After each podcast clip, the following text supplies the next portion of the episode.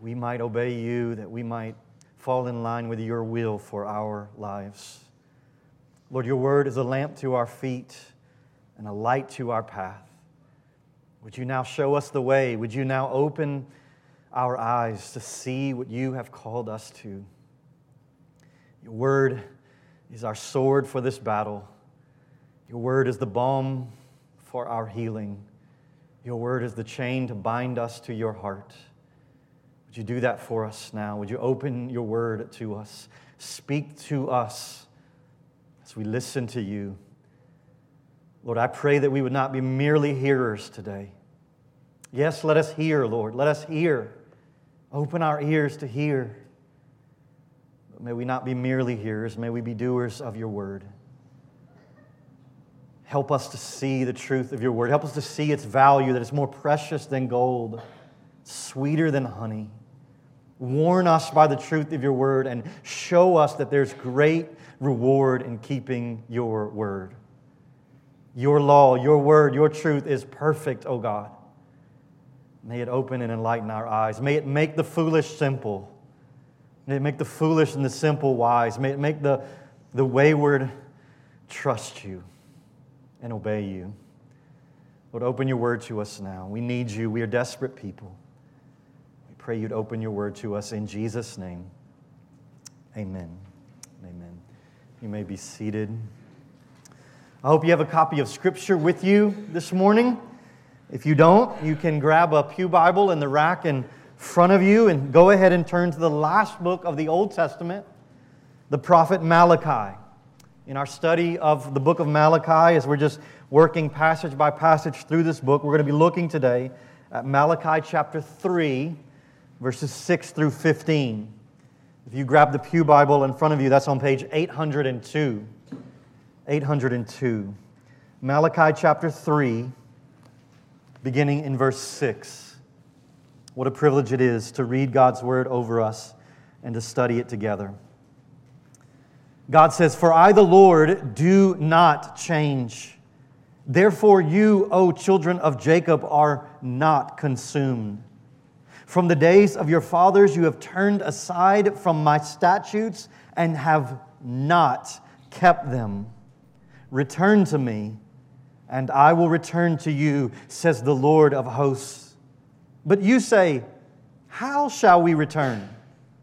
Will a man rob God? Yet you are robbing me.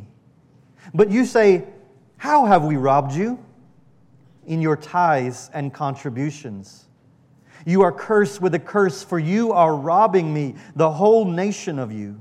Bring the full tithe into the storehouse, that there may be food in my house, and thereby put me to the test, says the Lord of hosts.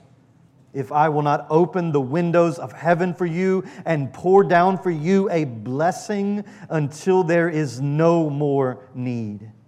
I will rebuke the devourer for you, so that it will not destroy the fruits of your soil, and your vine in the field shall not fail to bear, says the Lord of hosts then all nations will call you blessed. For you will be a land of delight, says the Lord of hosts. Your words have been hard against me, says the Lord. But you say, How have we spoken against you? You have said, It is vain to serve God. What is the profit of our keeping his charge or walking as in mourning before the Lord of hosts? And now we call the arrogant blessed. Evildoers not only prosper, but they put God to the test and they escape. This is the word of God. May God write its truth on our hearts. When I was a young child, my family's house was burglarized. I don't remember where we had been that night, but we got home very late. It was dark. And when we opened the door, we immediately knew that there was something very wrong. Our usually nice and clean and tidy house was destroyed. It was an absolute mess. Stuff was just thrown everywhere. The thieves had broken into a large glass window that we had at the back of our house. And in the process of breaking into our house, evidently one of them cut themselves pretty badly on the glass. And so not only was stuff strewn everywhere, but there was blood everywhere on the walls, on the carpet. It, it was everywhere. It was a traumatic experience for me as a child. My clean and safe home was all of a sudden violated. Someone had been in our house, had stolen our possessions, and had disregarded our cleanness and neatness. I had no idea who the robbers were as a young child, but I was angry at them. I was angry at them not because they stole our 80s electronics, but because they had, they had violated our space, our personal space. They took more than just physical possessions and electronics. For a time, they took our sense of safety. They took our sense of peace. They robbed us of our dignity. We all recognize just how deeply wrong it is to steal someone else's possessions. Like to steal from someone is more than just the transaction of goods. It's more than just a taking of property. It's a, it's a personal attack on them, on that other person. Robbing someone is a way to inflict pain on someone. It violates them in their personhood. It communicates hatred and disdain for the other person in a way that just simply words could never communicate. If you've ever been robbed or mugged, you'll never forget it. It's a traumatic experience, even if what was stolen really didn't amount to that much. Which is why the language that God uses in this passage is so very shocking. God rebukes his beloved, his chosen people for robbing him. In verse 8, notice God says, You are robbing me. Verse 9, God says, You are cursed with a curse. Why? For you are robbing me, the whole nation of you. This is a scandalous thought, is it not? They had robbed God Almighty. They mugged the Lord of the universe. They broke into God's house, trampled his courts, and stole his goods. They held the omnipotent God up and took his wallet. They burglarized God's possessions. They jacked his car. They heisted his valuables. This is shocking language that God uses to rebuke his people. And it's even more shocking when you consider that this rebuke comes on the heels of God's faithfulness to them in verse 6 and his gracious invitation to them in verse 7. Look at it. In verse 6, God clearly declares his immutability, which is just a big word that means he does not change, he is immutable. God says, I, the Lord, do not change. God has been, is, and will remain consistent with himself. Whatever God is in all of his attributes, in all of his glory, he will always be. He is absolutely perfect. And the reason God declares that He does not change is because that's the reason His people aren't consumed in their sin. They still exist as a people because God is immutable, because God does not change. Notice He calls them the children of Jacob. That is, they are like Jacob. Jacob, remember, was a swindler. He was a cheater. His name actually means him who cheats. And so Jacob is best known for deceiving his brother out of his birthright. And God says, That's who you're acting like. That's who you're being. And yet the Lord is unfailing in keeping his promises. He doesn't change. The only reason his people aren't destroyed, they aren't consumed, is because God is relentlessly faithful to his promises. He is good and he is merciful, and he is that always. And so notice God's gracious invitation to his sinful people in verse 7. He's the faithful God. He's the unchanging one. And then he says in verse 7 From the days of your fathers, you have turned aside from my statutes and you have not kept them. Now, we would expect right now for God to say, And because of that, I'm going to wipe you out. But that's not what he says. You've always turned aside from me. You've never not turned away from me. And then God says, Return to me, and I will return to you says the Lord of hosts. The faithful God woos his people back to him. And so, that first part of verse 7, that's a description of all of us, is it not? From the beginning, we have turned aside from God's word and we have not kept it. But God does not discard his people, does he?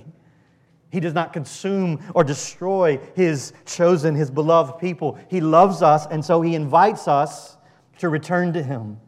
He invites us at every stage of our lives to turn to Him. And when we turn to God, He says He will turn to us, He will return to us. And so, friends, whoever you are, wherever you've been, whatever you've done, however you've sinned, however far you have wandered, God invites you to return to Him today. Return to His love, return to His grace You've changed, but God has not. He remains faithful to his promises, and he will turn to you when you turn to him. And so, how shocking is it? How shocking is it in this context for this faithful God to be rebuking his people for robbing him? How could someone rob this gracious, this merciful God? You see, there are times when someone steals from someone who's really selfish and someone who's really vile, and you know, we might think mm, that they got what was coming to them. They got what they deserve. We don't really mind for Robin Hood to steal from the rich and give to the poor, right? But, but what about when someone steals from someone this gracious, from someone this kind? How could they ever rob this gracious God? And an even more pointed question is Are we guilty? of robbing God?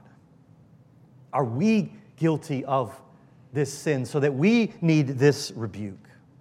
Well, let's ask a few questions of this passage and try to expose ourselves what it is God is, is telling his people here and how he's telling them to return to him. And after we see what God says, we're going to think specifically about how this passage applies to us today. So I've been studying the book of James. We're going to, we're going to start a series on the book of James, God willing, in January. I'm really excited about it. I've been meditating on it. Chapter 1, verse 19 just keeps coming back as one of the just, just clearest calls from God where he says, Do not be merely hearers of my word, but be doers of my word. And the whole book of James is about doing God's word. It's about how the gospel causes us to do, to be all that God has called us to do and be. To not merely expose ourselves to God's word, but to obey it. And so, if you want to outline this morning, we're going to, we're going to hear God's word, and we're going to talk about how to do God's word. So, when we hear God's word, let's just ask some questions. Here's the first question How were they robbing God? God accuses them of robbing him. So, how were they robbing God? What exactly is God accusing his people of doing?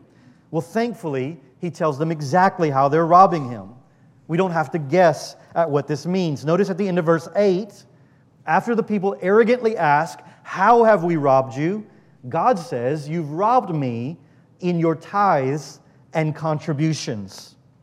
And in verse 10, the remedy to their robbing God, the way to return to Him according to God, is the command in verse 10 bring the full tithe into the storehouse. So they were robbing God by withholding tithes and offerings that God had commanded his people to give to him. So it wasn't as if the people were breaking into the temple and stealing the gold or the utensils there. No, it was that they were keeping what they should have been giving. And so, evidently, in God's eyes, robbing him is not about taking something that he owns, but about keeping something that we should give. Keeping what we should give is the same thing as taking what belongs to him. Withholding tithes and offerings is robbing God. Now, the word tithe simply means one tenth or 10%. God had commanded his people in his law to pay the tithe, uh, a 10% of the increase of their crops and harvest, and they were to give the first and best 10% of their increase to the Lord to declare that all of it belonged to him. They gave the first 10%, the best 10%, to say, All of it, God, is yours. They were to give this tithe and these offerings to the temple in order to sustain the priests who didn't have land of their own, and in order to supply the, to feed the poor, in order that God's house would be well maintained. And if you read the law carefully, it was actually much more than 10% that God required of his people. There was required offerings and contributions that scholars estimate could have been up to 25% of their increase annually. And so the people in Malachi's day were withholding God's required tithe and offerings. So it seems like from the text that there was probably some sort of shortage of food, there was some sort of famine in the land at this time. And so the people are looking at their situation it doesn't seem like God cares about them, and so they just figure they'll keep what they should give. If God really isn't showing up, if God really isn't blessing, then I'm not going to give anymore to Him. I'm just going to keep it so that I'm well taken care of. And God says this is the reason they are experiencing the famine and the shortage that they're experiencing. They're robbing God is the cause of their hardship. And so, how were they robbing God? They were robbing him by not giving what they should have given, what God required of them to give. But why were they robbing God? Here's the second question as we seek to hear God's word this morning. How were they robbing God? And why were they robbing God? Well, we could answer the why question by simply saying people have always been sinful and selfish and materialistic. What else do we expect from the children of Jacob, right? But this text gives us, I think, a more specific answer to that question, an answer that I found to be very challenging in evaluating myself. Look again at verses 13 through 15. So in verse 13, God accuses his people of speaking hard words against him. Now, listen, God knows how you feel when people say mean and ugly things about you. God knows how you feel. He knows what it is to have hard words spoken against him. And in verse 14, we see some of what those hard words were. What were the people saying against God? They were saying, according to verse 14, it is vain to serve God. In other words, they were saying, What's the profit of obeying God's commands? What does it get you to obey God? Like, what's the point? And not only that, but notice verse 15. They were saying not only is it pointless to serve God, but they were actually saying it's profitable to not serve God. They were looking at the unbelievers and saying, See, look at them. They're putting God to the test, and all they do is prosper. All they're doing is prospering by disobeying God. And so they're saying it's vain to serve God and it's profitable to not serve God. They looked around at the unbelievers and they had food in abundance. They had everything they need. And the people wondered, why serve God if He isn't even going to bless us when we serve Him? You see the incredibly selfish way they were viewing God? They only wanted God for what He could give them. And if He wasn't blessing them with more material things, then they were just going to keep what they had to themselves. Friends, God is not a means to get what we really want. God is not like a butler that we can call upon to fetch us more comforts while we worship something or someone else. God is worthy of worship and service because He is God. And any benefit we get from serving God and obeying God, and there are many, is sheer grace from God that we do not deserve. No one puts God in their debts. As Paul would say, What do you have that you did not receive? Answer nothing. Everything is sheer grace that God gives. And this should penetrate us deeply, friends. Because in what ways have we said it is pointless to obey God? And it's actually profitable today to not obey His commands. This is the mentality that leads to all the various wickedness that we have seen God rebuke in the book of Malachi. Right? The people were offering lame sacrifices because they thought it's pointless to worship God. They were divorcing their wives and marrying unbelievers because they were weary of doing what God requires. They were no longer amazed by the love and faithfulness of God toward them. They were not overflowing with worship and awe of God. Their obedience did not spring from the well of delight and joy. And this led them to rob God. They robbed him because they did not see him as worthy of their undiluted allegiance. They robbed him because they no longer saw him as worthy of their attention and their affection. That's why they robbed him. But the final question is why is it foolish to rob God? What does it mean to rob God? It means withholding what we should give. Why did the people rob God? Because they didn't see him as worthy of worship and obedience. Why is that foolish? Why is it foolish to rob God? Well, obviously, it's foolish to rob God because he's God. He's the God who's totally faithful. He does not change. And He is the gracious God and patient and merciful to His wayward people. He calls them back to Himself.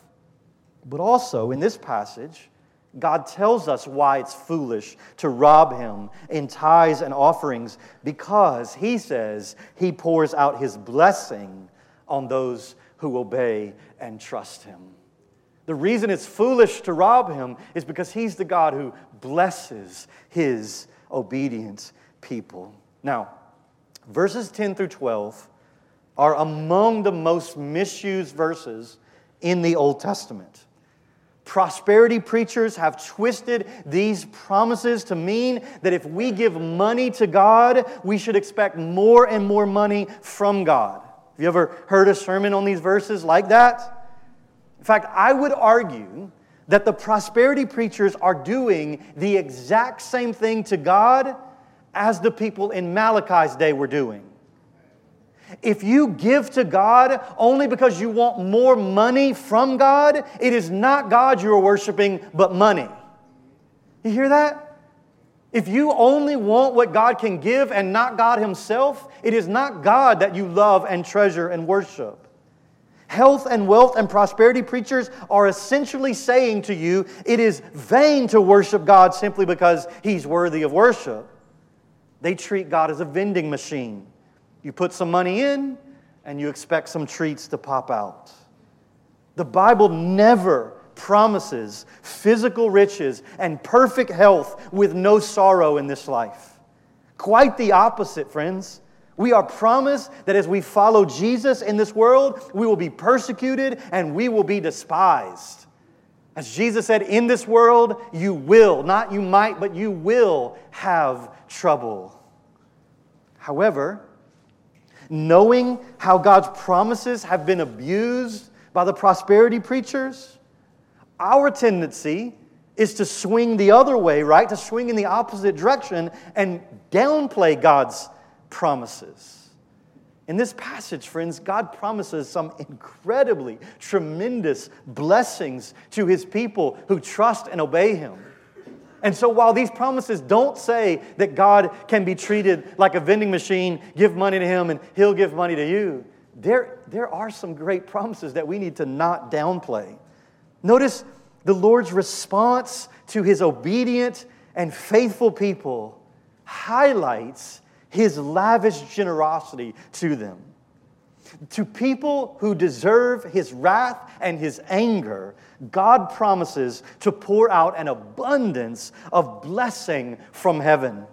Verse 10 says that the windows of heaven will be open and God will empty heaven on his people. God will hold nothing back. Notice it says, until there is no more need. God will make the land fruitful again. Notice verse 12, God says, He will do such a work in response to their obedience that all nations will call them a land of delight. Notice in verse 11, that God promises to orchestrate the smallest of details to bless his obedient people. He says he will rebuke the devourer. Evidently, one of the reasons for this famine was locust or some kind of insect that was eating the crops. And God says, That's not too small for me to handle. I will take care of that problem for you. God will be a gracious exterminator. God commands his people to give a fraction of what he has given to them. And God says he will respond with everything he has.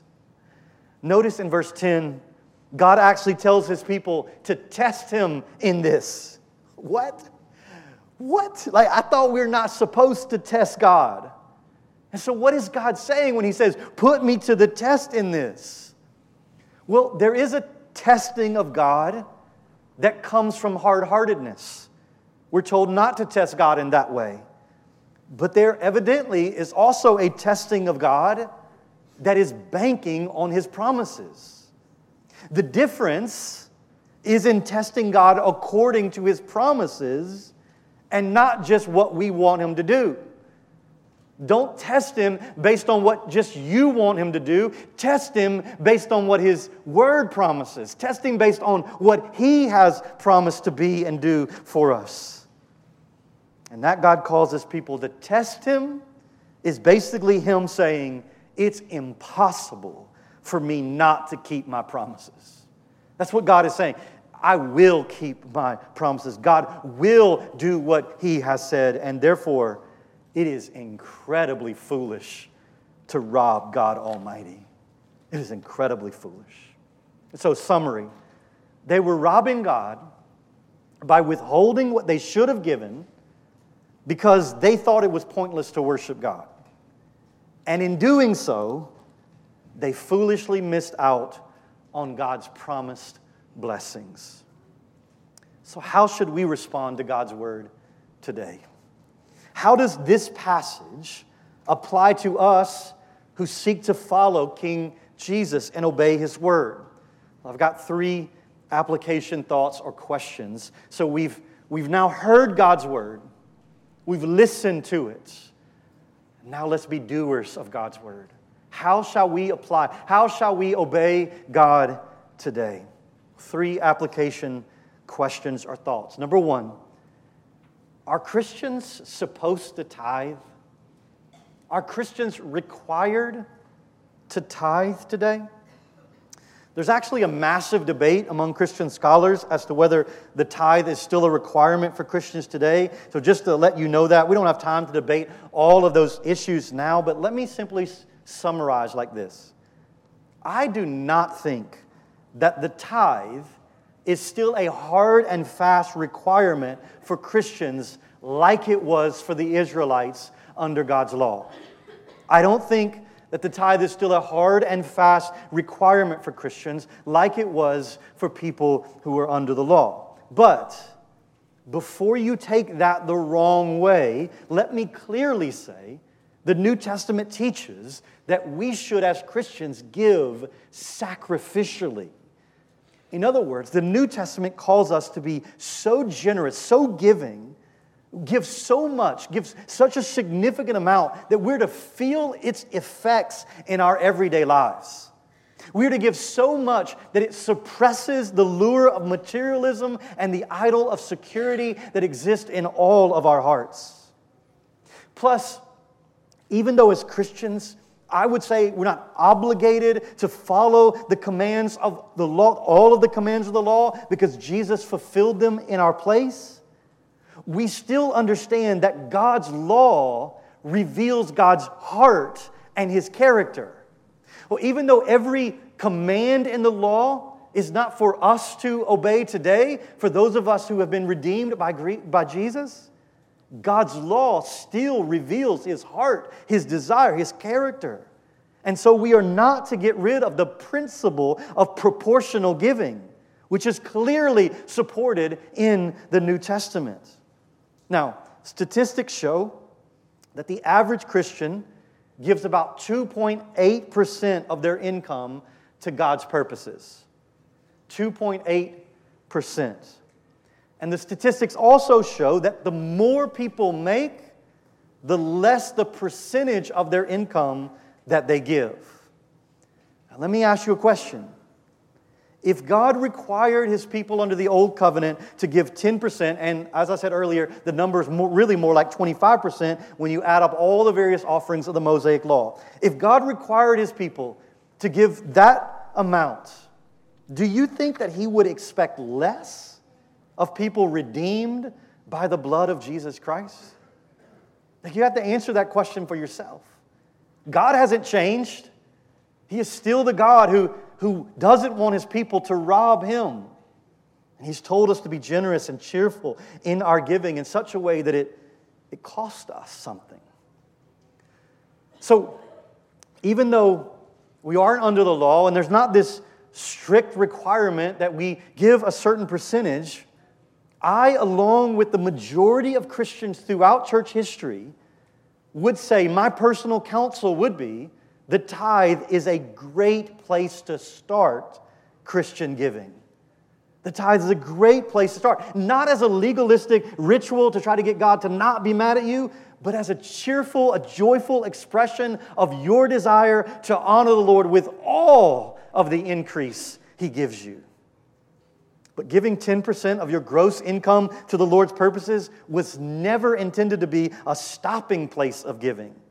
Many of us should actually give more than 10% of our income. And so, a good place to start is with the tithe, 10% of your gross total income, but don't make that the goal. And so, are we robbing God if we don't give at least 10% of our income to God's purposes? I would answer that question with the yes and no. It depends. You see, the reality is you can give 10% of your income and that not be sacrificial for you at all. Like if you give 10% and you assume the other 90% is for you to do with whatever you want, I'd say you're robbing God. The reason we start with 10% is to declare that all of it belongs to Him, that it's all devoted to His purposes. And if all of your resources are not devoted to God, just like if all of your life is not devoted to God, you are robbing God. I am robbing God if everything is not devoted to Him. So, should Christians tithe? Christians required to tithe? I would answer it yes and no. Certainly not in a way that's legalistic, certainly not in a way that thinks God's up there with a calculator and he's mad at me if I'm not giving a certain of a percentage. But yes, as a, as a starting point, as a way to devote everything to God, as a way to say, God, I'm fully in supporting your purposes in this world. Here's the second thought of application. The one that most naturally arises from this passage is this test God on this. Test God on this. God says, this is not me saying, put me to the test. God Himself calls upon us to test Him in giving. And God is asking and, and calling us to test Him. God is saying, Do you trust me this much?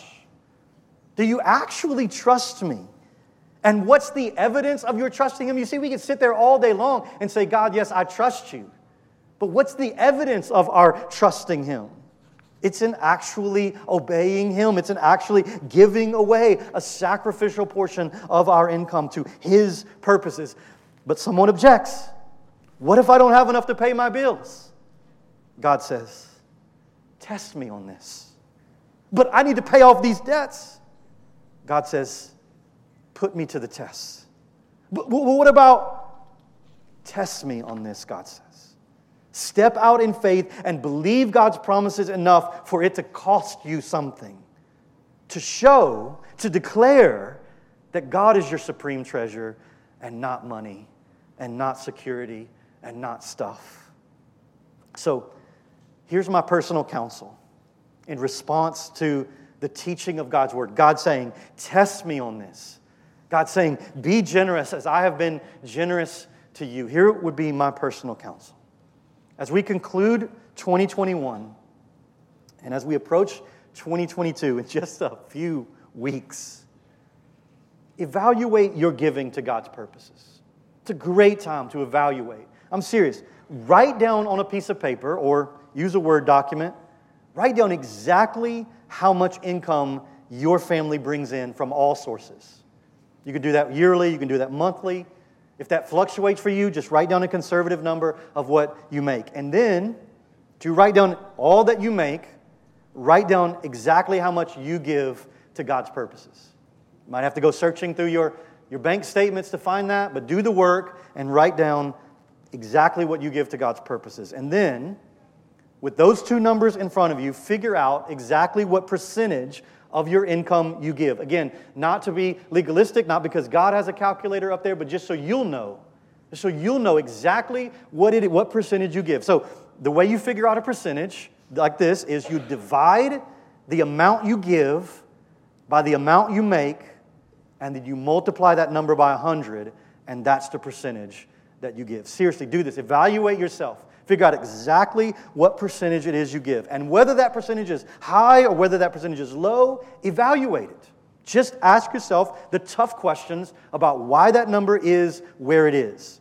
This is part of Christian discipleship that we don't like to talk about, but it's part of maturity, it's part of growth in godliness that we need to, we need to not be afraid to do. Now, after you've done some evaluating with your exact percentages, here's my counsel. If you're not giving at least 10% of your total income, and you're convinced that that's somewhere God wants you to start, redo your budget from scratch at that point. From scratch. Just scrap everything you've known about your budget and just start over. And here's how you create a budget. Getting real practical here. Here's how you create a budget. You put your monthly income at the top of the page. This is how much I anticipate making this month. And then you give every dollar a job for that month. Here's how every dollar is going to be spent out of what I make. And instead of making giving to God's purposes something you do with just what's left over, I challenge you to put giving to God first.